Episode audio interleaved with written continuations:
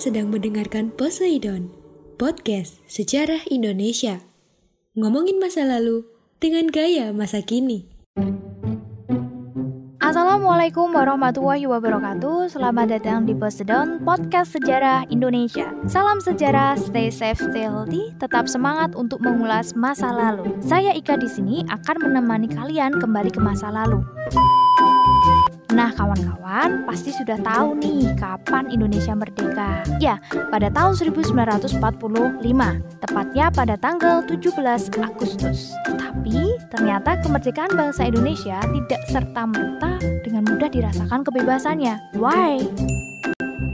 Mengapa? Nah, karena kedatangan sekutu dan juga bangsa Belanda yang ingin menguasai kembali Indonesia. Bangsa Indonesia tentu saja tidak tinggal diam melihat hal tersebut. Indonesia berupaya mempertahankan kemerdekaannya. Bagaimana caranya? Ada dua cara ya. Ada cara perjuangan bersenjata dan diplomasi.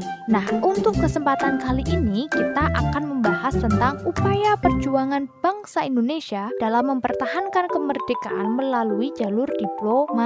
Nah, yuk Yuk kita sama-sama bahas. Nah, kawan-kawan, perjuangan bangsa Indonesia untuk mempertahankan kemerdekaannya melalui jalur diplomasi itu dilakukan berapa kali ya? Perundingan yang pertama nih, upaya diplomasi yang pertama nih, itu ada perundingan Linggarjati. Nah, ini terjadi pada 15 November 1946.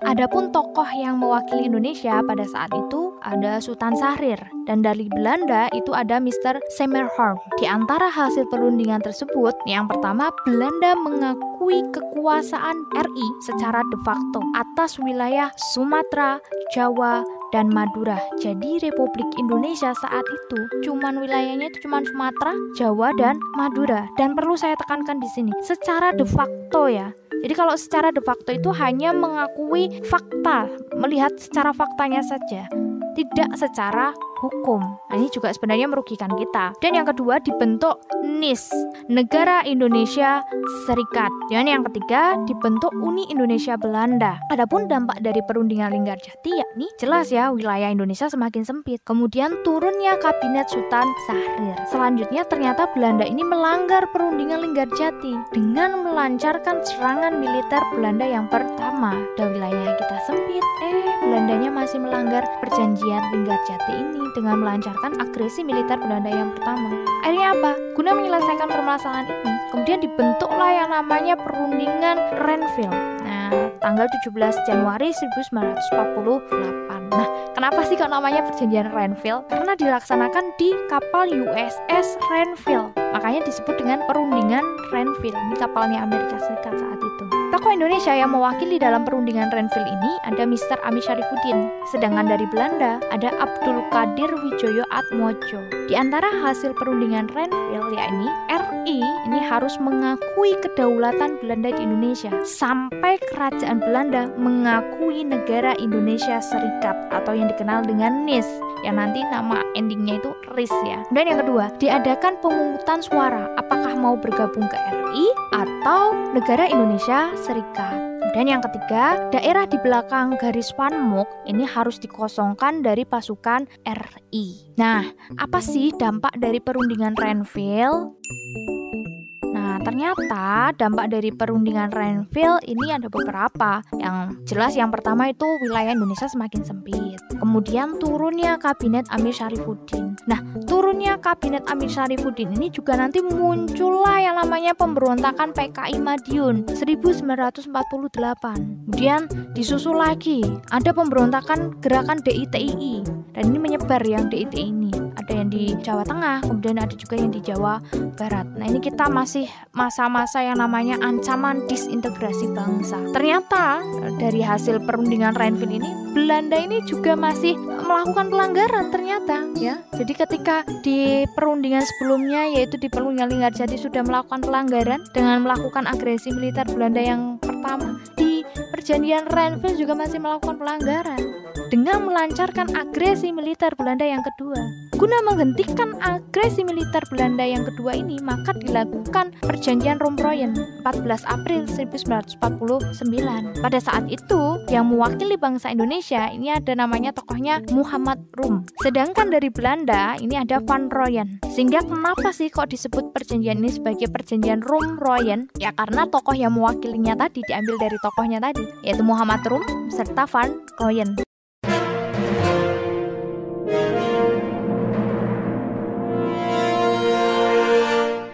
Hai teman-teman, saatnya kita masuk di segmen History Flash.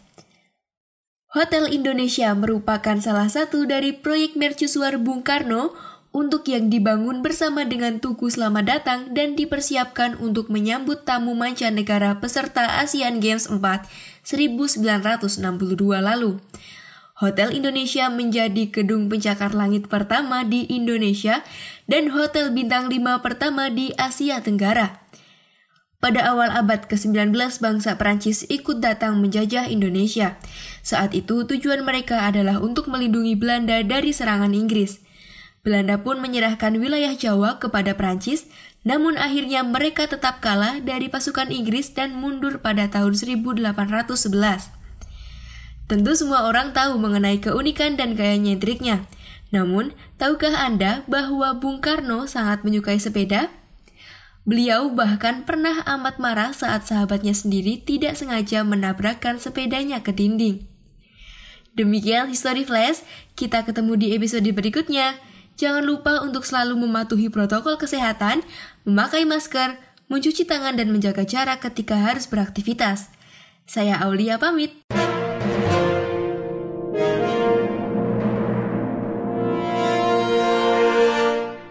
Antara hasil perundingan dari perjanjian Rumroyen ini ya ini uh, Belanda ini harus menghentikan agresi militernya. Jangan sampai ada agresi militer Belanda yang ketiga, masya Allah, eh subhanallah. Kemudian yang kedua ini ada pengembalian ibu kota Republik Indonesia oleh Belanda. Dan yang ketiga pembebasan pimpinan RI oleh Belanda. Indonesia juga harus menghentikan perang gerilya dan secepatnya akan dilakukan yang namanya konferensi meja bundar atau yang kita kenal dengan KMP. Nah, sebelum kita mengulas lebih dalam mengenai apa saja sih hasil dari KMP, perlu kawan-kawan ketahui juga. Jadi setelah perjanjian Rumroyen ini uh, juga ada perjanjian uh, konferensi inter Indonesia ya, konferensi inter Indonesia atau yang dikenal dengan KII tahun 1949. Nah, perlu kawan-kawan tahu yang namanya konferensi inter Indonesia ini merupakan konferensi yang terjadi antara sesama bangsa Indonesia, antaranya RI ya yang diwakili oleh Muhammad Hatta saat itu dan juga Sultan Hamid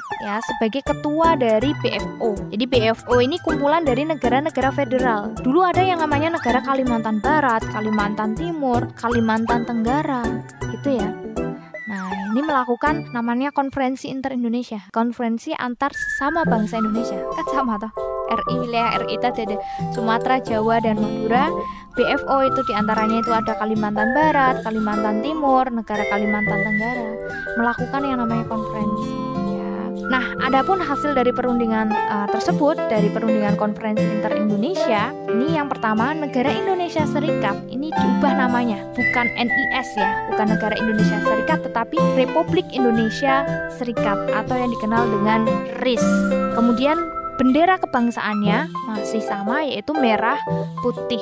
Lagu kebangsaan pun sama Indonesia Raya. Dan hari 17 Agustus disepakati sebagai hari nasional yang diakui oleh kedua belah pihak, baik oleh pihak RI maupun oleh pihak BFO. Nah, selanjutnya barulah diadakan yang namanya konferensi meja bundar tahun 1949 atau yang kita kenal dengan KMB. Nah, di sini wakil dari Indonesia ada Muhammad Hatta dan dari Belanda ada Van Marsepane. Sedangkan dari BFO itu juga ada Sultan Hamid. Nah, hasil perundingan dari konferensi meja bundar ini di antaranya pengakuan kedaulatan RIS Republik Indonesia Serikat oleh Belanda. Kemudian masalah Irian Barat ini harus segera diselesaikan. Satu tahun setelah pengakuan kedaulatan RIS itu harus selesai masalah Irian Barat clear ya. Kemudian dibentuk Uni Indonesia Belanda. Tapi ini yang agak merugikan kita.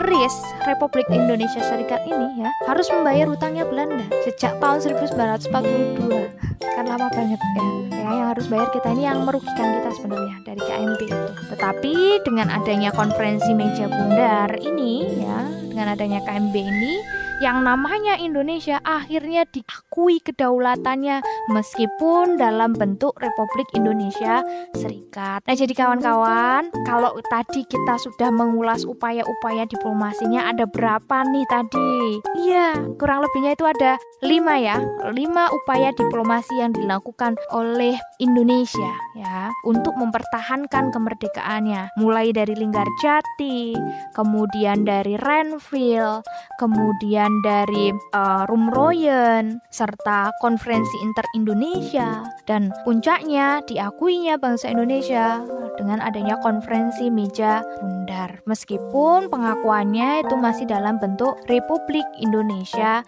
Serikat. Nah, karena uh, perjuangan untuk mempertahankan kemerdekaan ini tidaklah mudah, sehingga perlu kita ingat nih, kita ini harus mengisi kemerdekaan Indonesia dengan hal-hal yang positif. Nah, kawan-kawan, seperti yang tadi saya katakan di awal, bahwa upaya perjuangan bangsa Indonesia mempertahankan kemerdekaan itu tidak hanya dalam satu cara ya, masih ada satu cara lagi. Selain diplomasi, itu juga ada cara melalui perjuangan bersenjata yang akan kita bahas di part 2 ya. Nah, tetap stay tune di Postdon. Saya Ika, pamit undur diri. Wassalamualaikum warahmatullahi wabarakatuh. Salam sejarah. Terima kasih.